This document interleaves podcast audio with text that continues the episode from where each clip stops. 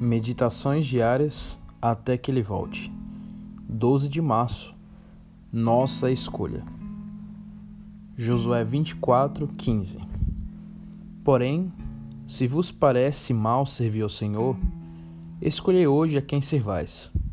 Eu e a minha casa serviremos ao Senhor.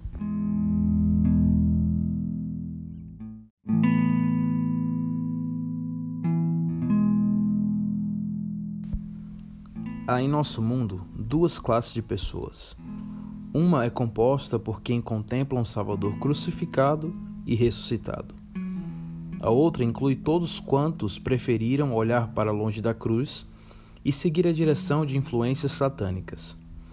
Este grupo se encontra sempre empenhado em pôr pedras de tropeço diante do povo de Deus, a fim de fazê-lo cair, desviar do caminho da obediência e seguir na estrada larga da desobediência e da morte. Muitos escolhem a injustiça porque Satanás a apresenta de tal maneira que ela parece atrativa aos que não se acham em guarda contra os seus ardis. E ele atua de modo especial por meio de homens e mulheres não santificados, que professam ser filhos de Deus. De um modo ou de outro, o inimigo buscará enganar a todos, até os próprios eleitos. Unicamente na medida em que participamos da natureza divina, podemos escapar às corruptoras influências trazidas sobre nós pelo inimigo das almas. Quando Satanás busca romper as barreiras da alma, tentando nos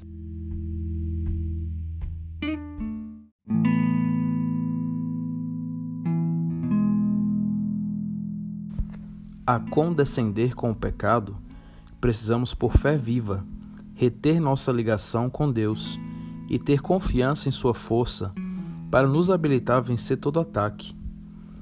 Cumpre-nos fugir do mal e procurar a justiça, a mansidão, a santidade. É tempo de cada um de nós decidir o lado em que nós nos achamos.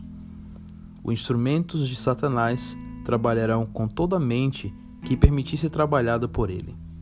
Há, porém, agentes celestiais esperando para comunicar os brilhantes raios da glória de Deus a todos quantos estiverem dispostos a recebê-lo. Pertence a nós o direito de escolher se estaremos entre os servos de Cristo ou entre os de Satanás. Mostramos cada dia, pela nossa conduta, o serviço de quem escolhemos. Qual é a sua escolha, prezado leitor?